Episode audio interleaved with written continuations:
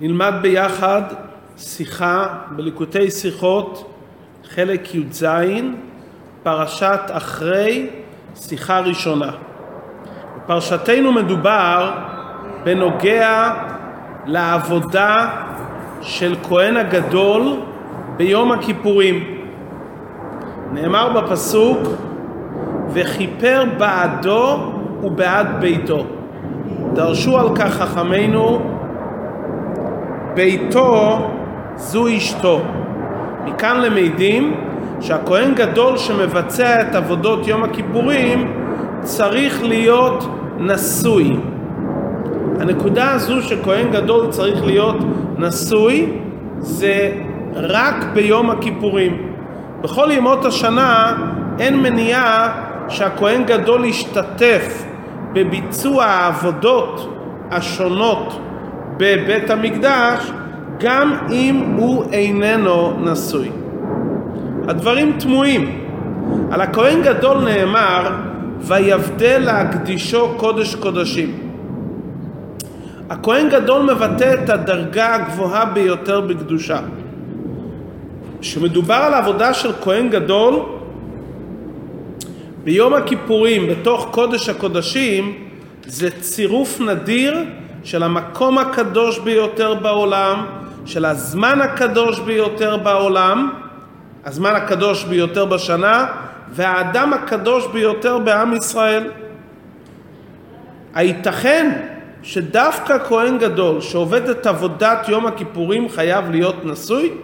ההיגיון הפשוט אומר שדווקא כהן שהוא פרוש מכל ענייני העולם, הוא דווקא מסוגל להתעלות למעלה ומדרגה גבוהה יותר של קדושה. אילו ההלכה הייתה אומרת שאין מניעה שהכהן גדול יהיה אדם נשוי, ניחא. אבל התורה מביאה את זה בתור תנאי שעליו להיות נשוי, וזה תנאי בעבודה של כהן גדול. התמיהה מתחזקת עוד יותר, שמעיינים במשנה במסכת יומא, המסכת הראשונה של מסכת יומא, שמדברת על יום הכיפורים, המשנה נפתחת במילים שבעת ימים קודם ליום הכיפורים מפרישים כהן גדול מביתו. כלומר שבוע שלם לפני יום הכיפורים על הכהן גדול לפרוש מביתו, זו אשתו, ולדור באחת מהלשכות בבית המקדש. אז מה בעצם קורה כאן? מצד אחד הוא חייב להיות נשוי, מצד שני מפרישים אותו מביתו. מוכרחים לומר שהיות הכהן גדול אדם נשוי, מוסיף במעלתו ובשלמותו. ולכן כהן גדול חייב להיות נשוי בעת שהוא עובד את עבודת היום הקדוש בשנה במקום המקודש בעולם. כדי להבין את זה, נקדים לפני זה חקירה על מהות העניין, וזה יעזור לנו להבין מדוע עליו להיות נשוי. אפשר לומר שזה שהכהן גדול צריך להיות נשוי ביום הכיפורים זה דין בעבודות יום הכיפורים. כלומר, שהעבודה ביום זה כל כך חשובה ונעלית, שלכן הכהן הגדול שמבצע אותה צריך להיות נשוי. בכדי שתהיה לו גם את המעלה של ביתו זו אשתו. כלומר, מעלת הכהן גדול נועדת לשרת את מעלת היום. היום הוא קדוש, ושהכהן גדול יהיה בדרגה גבוהה יותר, זה ישרת את העניין המיוחד של מעלתו של היום של הכיפורים. אפשרות שנייה לומר שזה דין בכהן גדול. כלומר, ביום הקדוש בשנה על הכהן גדול להיות בשיא דרגתו ושלימותו, ולכן נדרש ממנו גם את העניין של ביתו זו אשתו, ולפי זה החובה שיהיה אדם נשוי נועדה להביא אותו עצמו לשלימות. כלומר, האם הכוונה שהיום הוא קדוש והוא צריך להיות הכי טוב ביום המיוחד, או שבעצם כל העניין זה הכנה ודין בכהן הגדול. מהי ההשלכה המעשית? האם זה דין בעבודת יום הכיפורים, כלומר ביום או שזה דין בכהן גדול עצמו. ביום הכיפורים הכהן גדול מבצע שורה של עבודות מיוחדות ליום זה בלבד. אבל הוא גם עושה את העבודות היומיומיות, העבודות השגרתיות שעושים בבית המקדש. הקרבת קורבן תמיד, הטבת נרות המנורה וכולי. עבודות אלו, השגרתיות, גם עליהן משפיעה קדושת היום. אבל הם לא עומדים במדרגה זהה לאותן עבודות מיוחדות שהכהן גדול נדרש לעשותן אך ורק ביום הכיפורים. לפי זה מתעוררת שאלה, האם חובתו של הכהן גדול ביום הכיפורים להיות אדם נשוי, זה נוגע גם לאותן עבודות שגרתיות שנעשות ביום הכיפורים, או שמא לא? אולי נאמר שכל מה שנוגע לעבודת יום הכיפורים כיום הכיפורים, אז כהן גדול צריך להיות באמת נשוי. אבל את העבודות השגרתיות, מבחינה תיאורטית, יכל לעשות גם כהן גדול שהוא לא נשוי. כלומר, בפועל אם הוא נשוי זה לא משנה, הרי הוא בין כך חייב לעשות את כל העבודות. אבל השאלה היא, האם הנקודה הזו קשורה עם היום אם זה קשור עם היום לכאורה, יש מקום לומר שזה לא נוגע ישירות לאותן עבודות שהן לא חלק מעבודת יום הכיפורים. אבל אם נאמר שזה דין בכהן גדול, שהכהן גדול עצמו ביום הזה צריך להיות בדרגה הגבוהה ביותר, לא משנה איזה עבודות הוא עושה.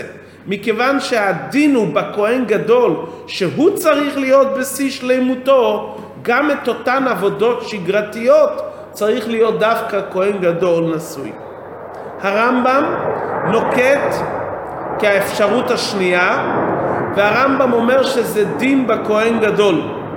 הרמב"ם אומר, וזה לשונו בהלכות עבודת יום הכיפורים, וכן שאר העבודות של יום זה, כגון הקטרת, הקטורת של כל יום, הטבת הנרות, הכל בכהן גדול נשוי שנאמר וכיפר בעדו ובעד ביתו. כלומר שגם העבודות הרגילות צריכות להיות דווקא בכהן גדול נשוי. כדי להבין את זה לעומק, מדוע הכהן גדול צריך להיות נשוי, עלינו להבין ולדייק בלשון הפסוק. הפסוק אומר וכיפר בעדו ובעד ביתו. ואז חכמינו דורשים שהכוונה לומר ביתו זו אשתו. מדוע התורה לא נוקטת באופן ברור וכיפר בעדו ובעד אשתו? לא מרוויחים שום אות מיותרת, לפעמים התורה מדברת יותר בקצרה. אבל כאן המילה ביתו והמילה אשתו זה אותן מספר מילים. מדוע התורה לא נקטה באופן ברור וכיפר בעדו ובעד אשתו. מוכרחים לומר שבדברי התורה וכיפר בעדו ובעד ביתו לא התכוונה התורה אך ורק ללמד אותנו את הדין המעשי שכהן גדול עליו להיות נשוי ביום הכיפורים, אלא שבאמצעות המילה ביתו התורה מעבירה לנו רעיון חשוב ועמוק היא אומרת לנו שהיתרון שיש לכהן גדול בהיותו אדם נשוי זה דווקא כאשר ביתו זו אשתו. במילים אחרות, שהכהן גדול נשוי לאישה עם כל המשמעות שמכילה המילה ביתו. מה צפון במילה ביתו, שזה לא סתם אשתו, אלא אשתו שהיא כביתו. הגמרא אומרת במסכת שבת, אמר רבי יוסי, מימיי לא קריתי לאשתי אשתי ולשורי שורי, אלא לאשתי ביתי ולשורי שדי. מסביר רש"י, אשתי ביתי שהיא עיקר של בית, שורי שדי שהוא עיקר של שדה. כנאמר ורב תבואות בכוח שור. מה טמון כאן באמירה המיוחדת של רבי יוסי, שתמיד הוא קרא לאשתו בשם ביתו? הגמרא נוקטת את זה בתוך כמה וכמה הנהגות טובות שנהג רבי יוסי, כל מיני הידורים וזהירות שהוא התנהג בהם, בתוך הדברים הגמרא מספרת גם את הנקודה הזו. איזה מעלה מיוחדת, שזה שבח מיוחד, שהוא קרא לאשתו ביתו. יש כאן דרך עמוקה בעבודת השם. כל יהודי מאמין יודע שהעולם נברא בידי הבורא, יש בעל הבית לבירה. יותר עמוק, כל יהודי יודע שכל מה שברא הקדוש ברוך הוא בעולמו, לא בראו אלא לכבודו. אצל רבי יוסי ההסתכלות הייתה עוד יותר עמוקה. בכל פרט ופרט מהבריאה הוא ראה את התוכן שלו, את המשמעות ואת הייעוד האלוקי של הדבר. שהוא הסתכל והביט על אשתו, הוא ראה את התכלית הפנימית שייעדה להשגחה העליונה, מה המטרה של אשתו, ביתו. הוא ראה שעיקר האישה זה העניין של הבית. מה זה הכוונה הבית? היכולת לקיים ביחד איתה את הצו האלוקי, להקים דורות, ליישב את העולם. לא לתוהו בראה, אלא לשבט יצרה. בנקודה הזאת רבי יוסי שראה את היעד הפנימי, זו הייתה הנהגה מיוחדת שלו. יש מקום על פי תורה להסתכל על אשתו לא רק בתור ביתו, זאתי שתגרום שהבית יהיה בית מיושב, כלומר פרו ורבו, כנאמר אחד הטעמים שלא מברכים על הקידושין, ברכה נוספת מכיוון שמטרתה העיקרית זה המטרה לזכות להביא ילדים לעולם. אפשר להסתכל על המוסד נישואין גם על פי תורה בתור נישואין לכשעצמם, כמו שהתורה אומרת ושימח את אשתו. וגם עוד לפני שיש לחתן וכלה ילדים, בעצם העניין של איש ואישה שהקימו בית עוד לפני שזכו לילדים, שכינה שרויה ביניהם, וזו הסתכלות על פי תורה. כלומר, יש מקום להסתכלות שהעצם העניין שהחתן והכלה נישאים, זה עצמו תפקיד עיקרי. אבל רבי יוסי הסתכל צעד אחד קדימה, והוא ראה שלכתחילה התכלית הפנימית והעיקרית והסופית זה כדי שיזכו להקים בית ולהקים משפחה. כלומר, הוא ראה בכל דבר את הייעוד הפנימי והסופי שלו. וזה מתאים עם דברי רבי יוסי שאמר באותו מאמרי חז"ל, שהוא זכה ללדת חמישה בנים שכולם היו גדול, כולם מגדולי ישראל. ומיד לאחר מכן הוא אומר שהוא קרא לאשתו ביתו.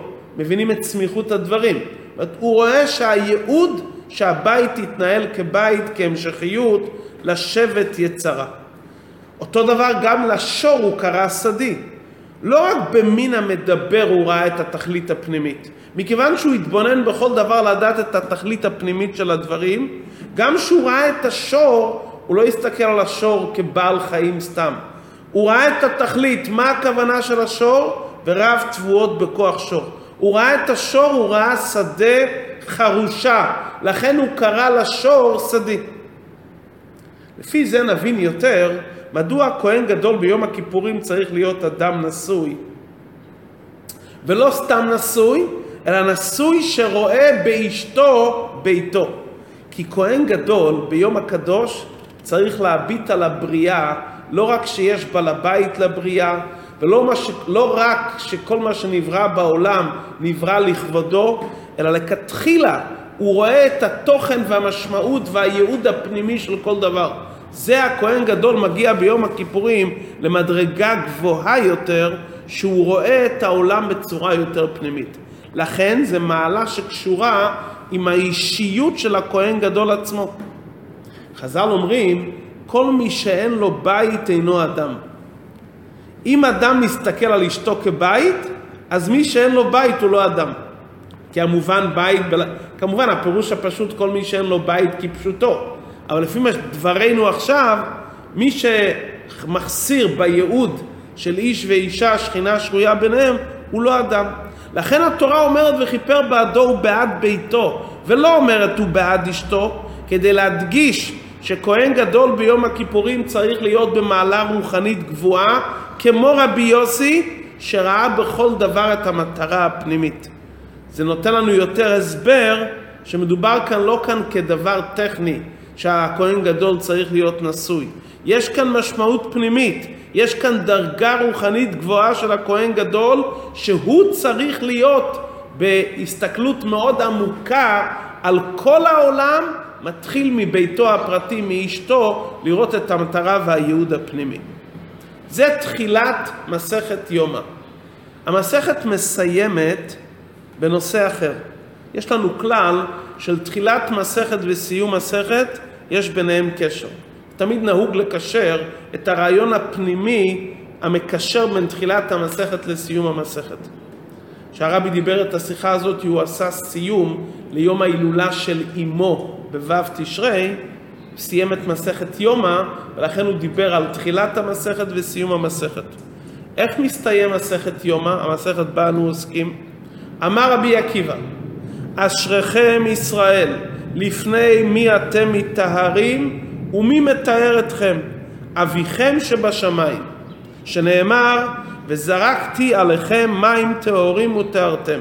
ואומר, פסוק נוסף, מקווה ישראל השם. מה המקווה מטהר את הטמאים? אף הקדוש ברוך הוא מטהר את ישראל. כלומר רבי עקיבא אומר לעם ישראל, תדעו, מי מטהר אתכם השם? כמו שמקווה מטהר, ככה הקדוש ברוך הוא מטהר את עם ישראל. מה הקשר בין סיום דברי רבי עקיבא בסוף מסכת יומא לסוגיה שדיברנו בעתה שהכהן גדול צריך להיות נשוי, זאת תחילת מסכת יומא. כדי להבין את הקשר אנחנו צריכים לעמוד על מספר דיוקים בדברי רבי עקיבא. מה מחדש כאן רבי עקיבא? זה לא ברור מאליו שהקדוש ברוך הוא יש בכוחו לתאר את עם ישראל מהחטאים? המון פסוקים בנח. רבי עקיבא אומר חידוש, אשריכם ישראל, מי מתאר אתכם הקדוש ברוך הוא? מה חשבנו? בוודאי הקדוש ברוך הוא. השאלה מתחזקת יותר, דברי רבי עקיבא באים בהמשך לדברי רבי אלעזר בן עזריה, שאמר, מכל חטאותיכם לפני השם תתארו, עבירות שבין אדם למקום, יום הכיפורים מכפר. עבירות שבין אדם לחברו, אין יום הכיפורים מכפר עד שירצה את חברו. כלומר, רבי אליעזר בן עזריה אומר, כתוב בפסוק, מכל חטאותכם לפני השם תתארו. השם מתאר אתכם, אבל לא על עבירות שבין אדם לחברו. אומר רבי אלעזר בן עזריה בפירוש, הוא מביא פסוק מפרשת השבוע אחרי מות, לפני השם תתארו. כלומר, מי מתאר אותנו? הקדוש ברוך הוא. בא רבי עקיבא אחריו ומחדש, לפני מי אתם מתארים? לפני השם. הנה רבי אלעזר בן עזריה ציטט פסוק מפורש, לפני השם תתארו. מה מוסיף רבי עקיבא על דבריו? שאלה נוספת, רבי עקיבא טורח להביא הוכחה לדבריו שהשם מתאר את עם ישראל משני פסוקים בנביאים. האחד מספר יחזקאל, וזרקתי עליכם מים טהורים ותארתם, פסוק נוסף מספר ירמיהו, מקווה ישראל השם. אתה מחפש פסוקים שהשם מתאר את עם ישראל? פסוק מפורש מתורה שבכתב. כי ביום הזה יכפר עליכם לטהר אתכם מכל חטאותיכם לפני השם תתארו. מה אתה מביא פסוקים מהנביא שיש פסוק מפורש שכתוב והנה קודמך רבי אלעזר בן עזריה ציטט את הפסוק המפורש. וזה בדיוק מתייחס למה שאמר רבי עקיבא, לפני מי אתם מתארים? לפני השם תתארו. מי מתאר אתכם? לטהר אתכם. רבי, אלעז, רבי עקיבא לא חולק על רבי אלעזר בן עזריה. יש לנו כלל שאם רבי עקיבא היה בא לחלוק על דעת רבי אלעזר בן עזריה, הוא היה אומר ורבי עקיבא אומר. אם הוא אומר אמר רבי עקיבא, זה אמירה חדשה. זה הכלל בתלמוד. אחד אומר ואומרים והשני אומר ככה, הוא חולק על דבריו. אבל אם אומרים את המאן דאמר השני, אמר רבי עקיבא, זה לא מחלוקת.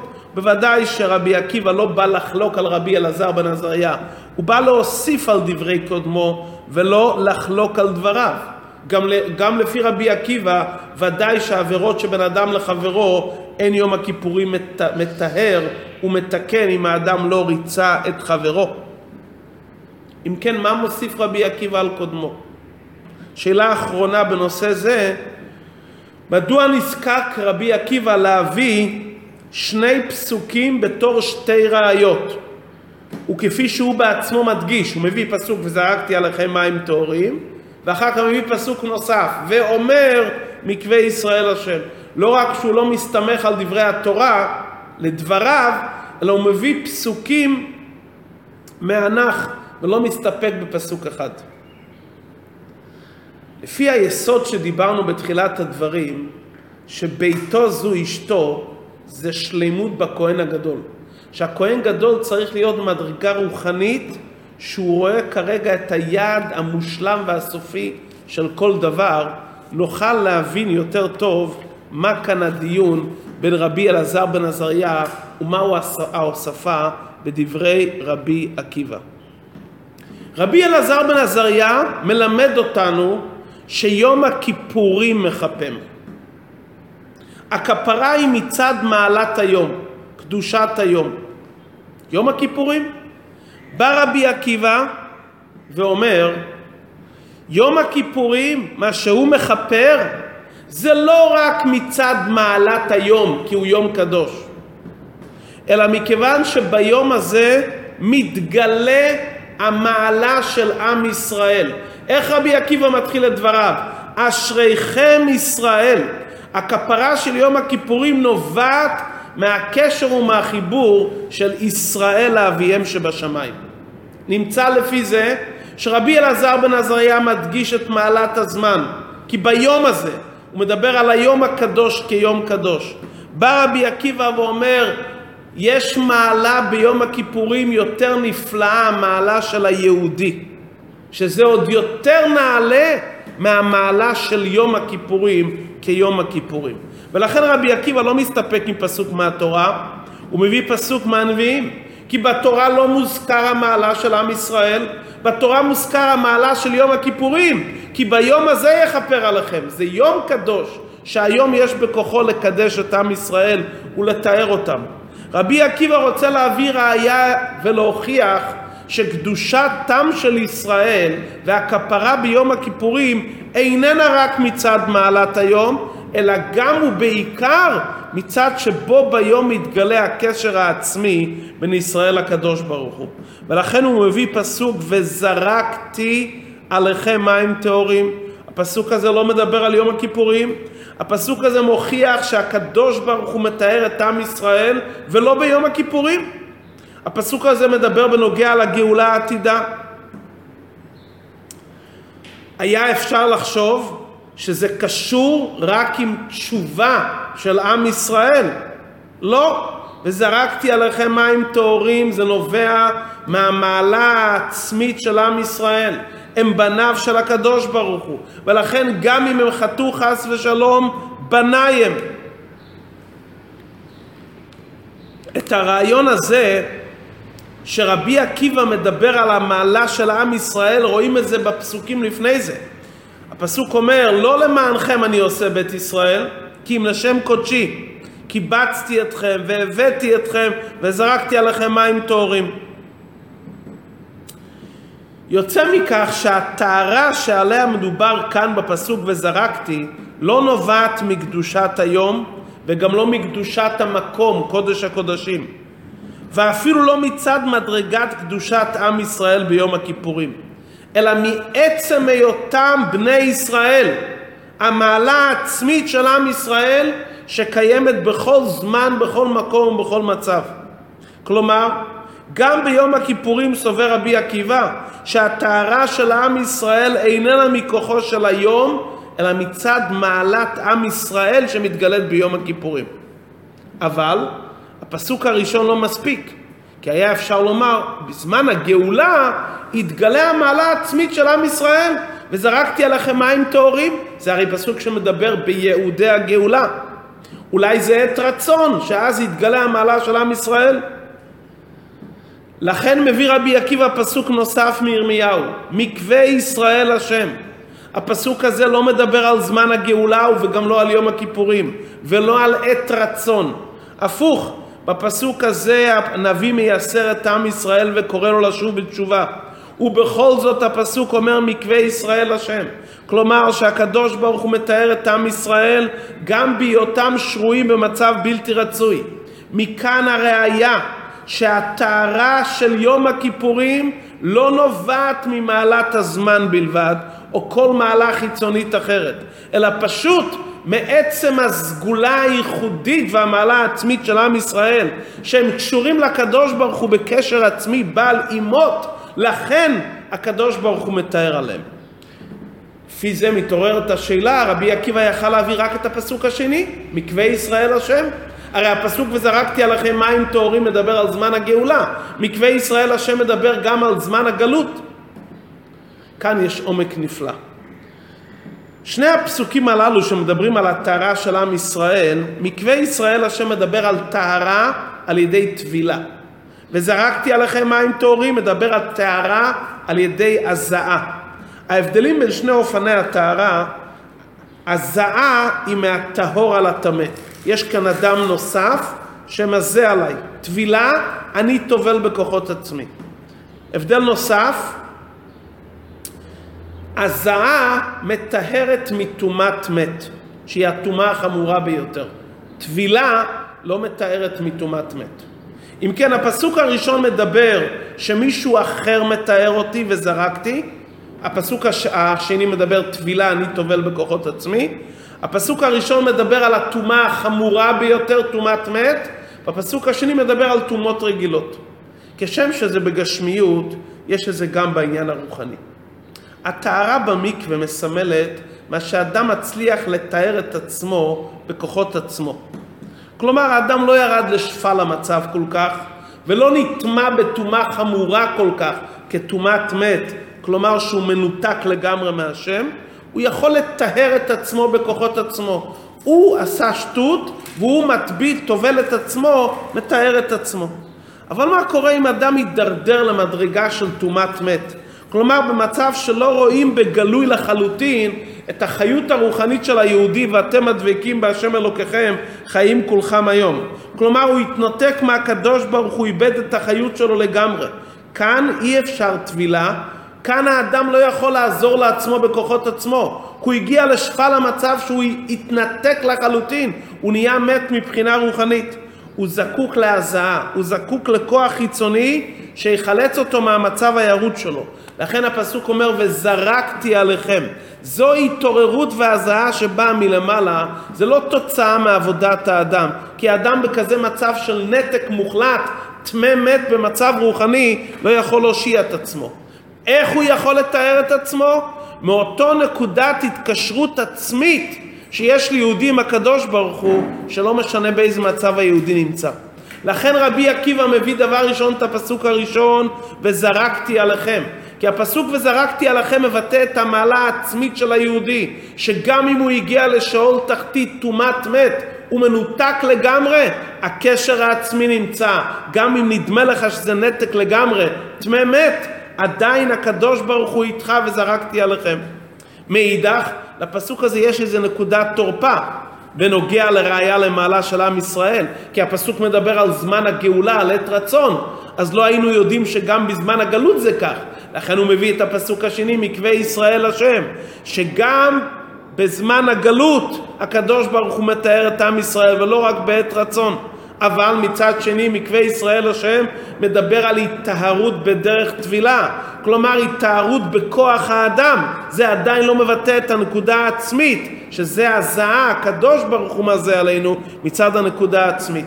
לכן בתחילת דבריו הוא מביא את הפסוק הזעה שהיא באמת בזמן הגאולה.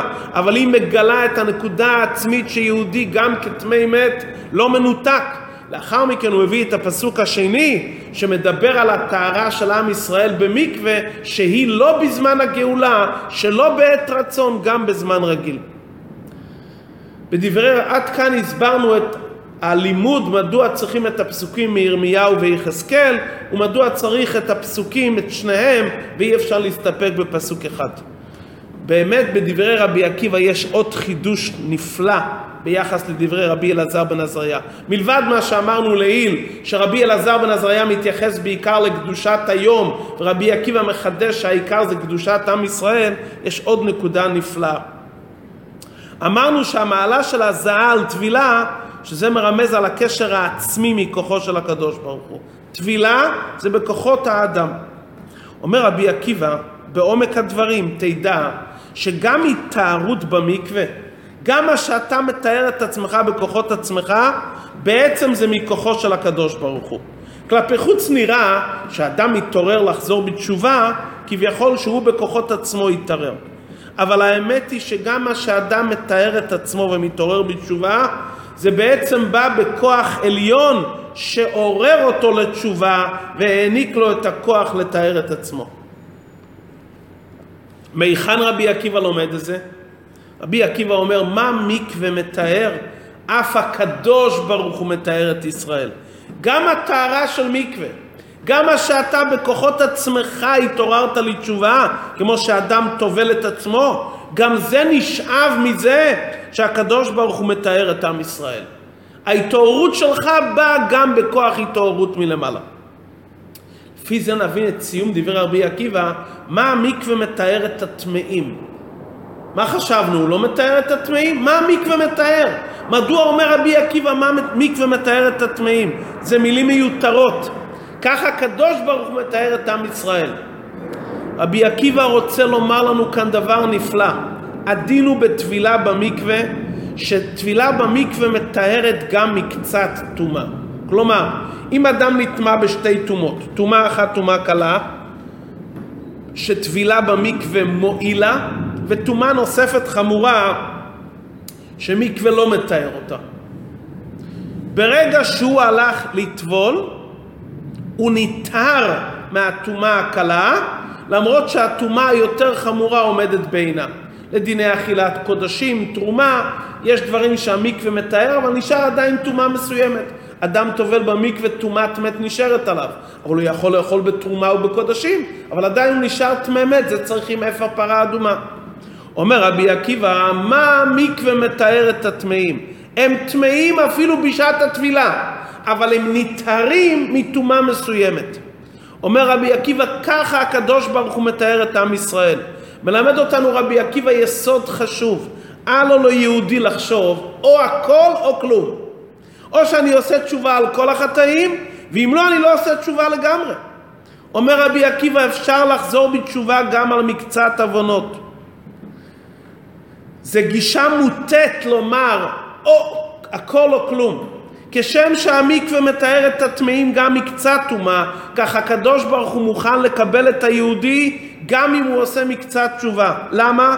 כי הקדוש ברוך הוא מתאר את עם ישראל.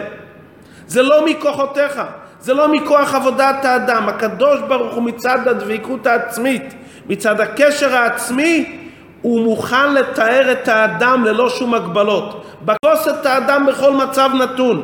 גם אם התפילה ולאחר... שהטבילה לא שינתה אותי לחלוטין.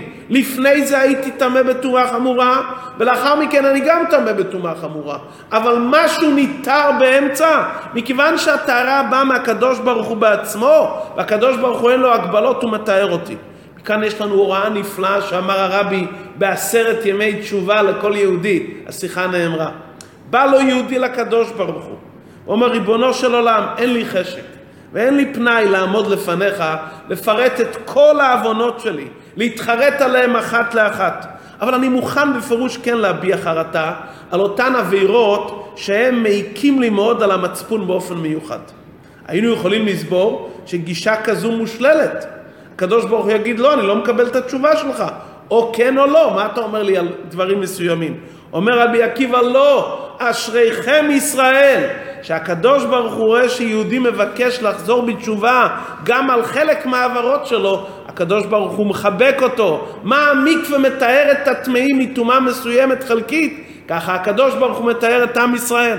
ואחרי שהוא השם מתאר אותו חלקית והוא עשה תשובה על דבר מסוים, בוודאי שמצווה גוררת מצווה, הקדוש ברוך הוא יעזור לו להיפטר לגמרי מהעברות בידו, עד שהוא יהיה בעל תשובה אמיתי, וכזה בעל תשובה שיותר גבוה מצדיק, עליו נאמר במקום שבעלי תשובה עומדים, אפילו צדיקים גמורים אינם יכולים לעמוד שם.